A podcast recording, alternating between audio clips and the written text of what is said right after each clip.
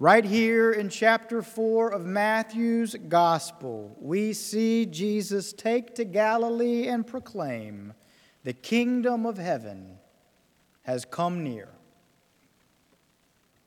That's it. That's the entirety of Jesus' first public proclamation, according to Matthew. The kingdom of heaven has come near. Let us understand something quite clearly this morning, dear family. These were not frivolous words. No, in proclaiming such a thing, Jesus was quite intentionally channeling and exciting the long held hope of the Jewish people. You see, for at least eight centuries now, the Jewish people had been looking forward longingly to the coming day when God would transform the brokenness of the world and usher in a new age where war and oppression and injustice would be no more, where death itself would be no more. For eight centuries now, we heard the nascent cries of this hope in our Old Testament lesson this morning with the Old Testament prophet Isaiah imagining a day when all people and nations would stream to Jerusalem, handing over their swords and their spears, and inviting Israel's God to transform them into plowshares and pruning hooks. In days to come, Isaiah said, casting this vision. In days to come, Yes, from that first hopeful vision of Isaiah and down through the ensuing centuries, that same hope only continued to grow and become further and further enriched among the Jewish community.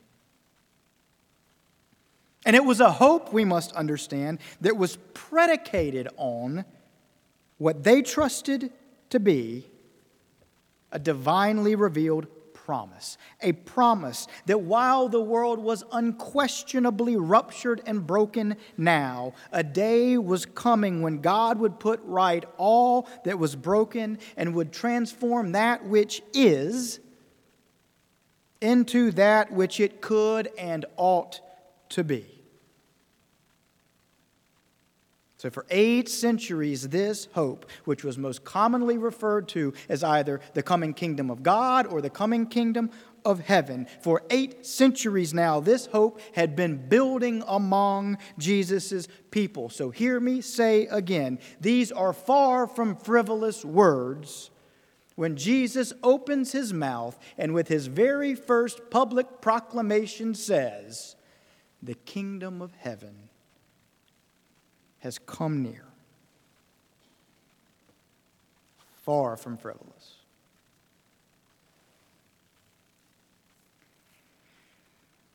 Dear family, there is incredible power in a vision of what things could one day be like.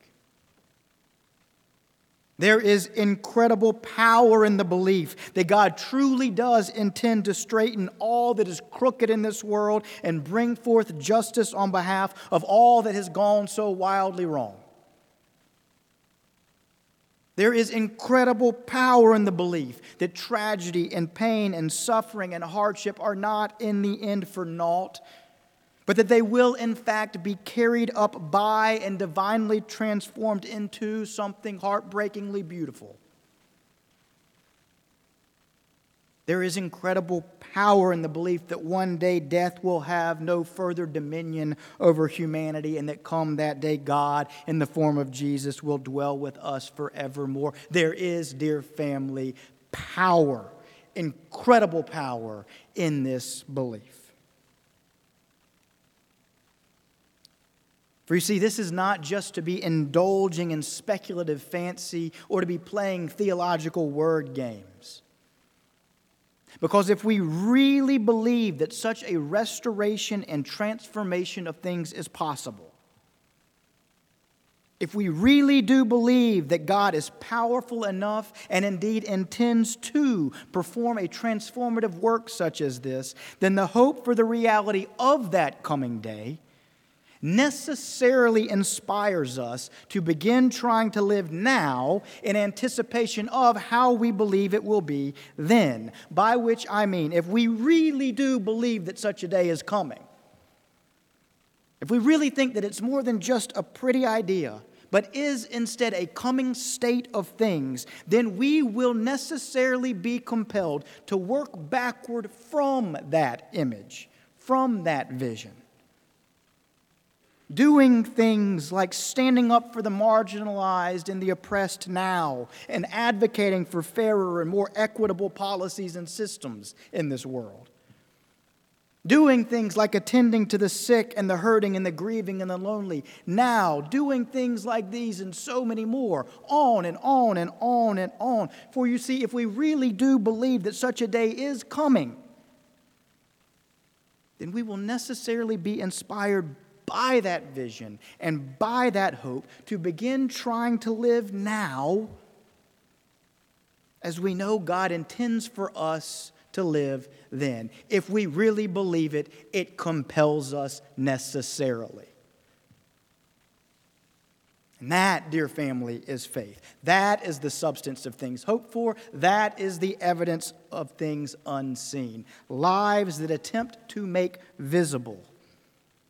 And in our best and finest and most spirit led moments, do indeed make visible the coming kingdom of God here now in anticipation of how it will be then.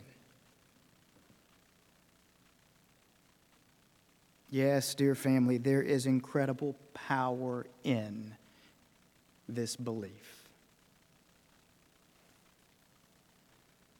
But that said, it is important to note how great of a risk such a belief is.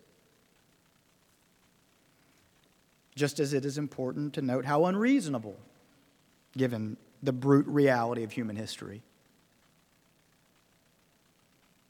how unreasonable such a belief actually is. Articulating this as eloquently as anyone I've ever heard, Cormac McCarthy, one of the greatest American novelists of the last 50 years, says, and I quote, The notion that the species can be improved in some way, that everyone could live in harmony, is a really dangerous idea.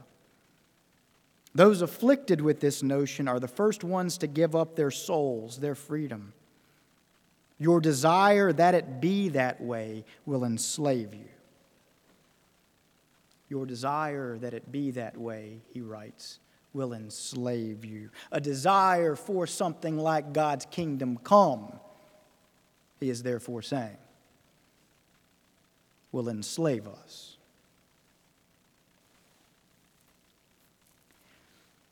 In his Pulitzer Prize winning novel, The Road, McCarthy's protagonist further elaborates on this belief, saying to his son, and again I quote, When your dreams are of some other world that never was, or some world that never will be, then you will have given up. Do you understand? And you can't give up. I won't let you. The danger, he says, of believing in such a vision of such a coming state of things. You will have just given up. And I can't let you do that, he says. Can't let you believe. Yes, it is important that we understand that the central hope that originated in the voice of the prophet Isaiah and that sustained and inspired the Jewish community for centuries on end, and that in the fullness of time made up the entire substance of Jesus of Nazareth's first public proclamation. It is important that we understand how unreasonable this hope actually is, and how, on account of that fact, it seems not only incredible to a great many people, but in fact downright dangerous. And let us be fair, dear family, and let us take inventory. 2,000 years since Christ Jesus was hung on a tree, and war continues unabated, and corruption and oppression continue apace and the poor still get stepped on, and the weak get exploited. And no matter how intensely we love people and give ourselves to them, still people die and we bury them, and we grieve no different than did Mary, the mother of Jesus.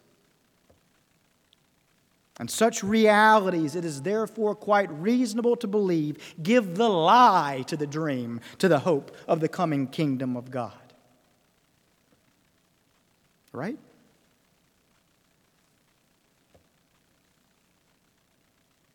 The Apostle Paul was aware of this. Yes, Paul, who was himself no stranger to suffering and hardship, Paul knew well how such realities as these stand in stark tension with the hoped for kingdom of God.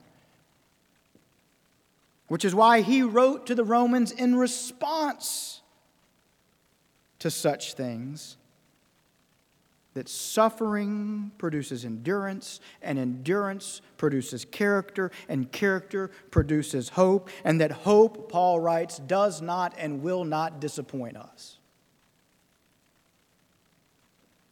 It's not that we deny suffering as Christians or attempt to diminish or look away from hardship or oppression or injustice. Paul is saying it's instead that even amid our suffering and in the face of hardship and oppression, our hope for and our anticipation of the coming kingdom only grows stronger. And why does it only grow stronger according to Paul? Here's why. Because if we really believe in this hope, Paul is saying, not just cast it as a pretty picture, but if we really believe in this hope, then we are not only looking forward to it, Paul is saying, but we are then actively engaged in trying to live in light of it. We are daily trying to, in small local ways, make real the dream now.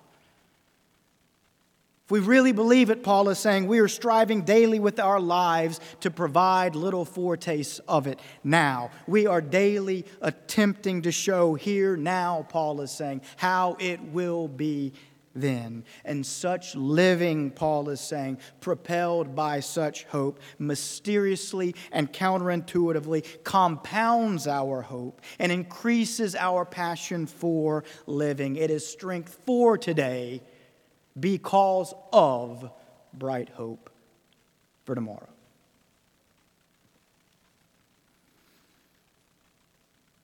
We see, dear family, the dream is not dangerous. The dream is the very thing that drives us on. The dream is the very thing that animates and inspires. The dream does not and will not disappoint. Cormac McCarthy is wrong. He's a brilliant writer, but he is wrong. Instead, Langston Hughes is right. We must hold fast to dreams, for if dreams die, life is a broken winged bird that cannot fly. Point of all of this being Jesus knew what he was doing when he made this simple statement, the entire content of his first public proclamation. Jesus knew that in saying that in him the kingdom of God had come near, that he was enlivening people's hope and preparing them for the way that his life, death, and resurrection would give shape to that hope. In direct contrast to McCarthy's character, Jesus was in effect saying, When your dreams are of some other world that is not now, but that will someday be, you are doing the very opposite of giving up. You are instead coming more fully alive. For the dream of that world, he is saying, is the very thing that inspires life in the present. And thus, if you give up on that world, your concern for this world will soon enough desiccate and die along with it because you won't care. And I won't, Jesus is in effect saying with these words, let that happen.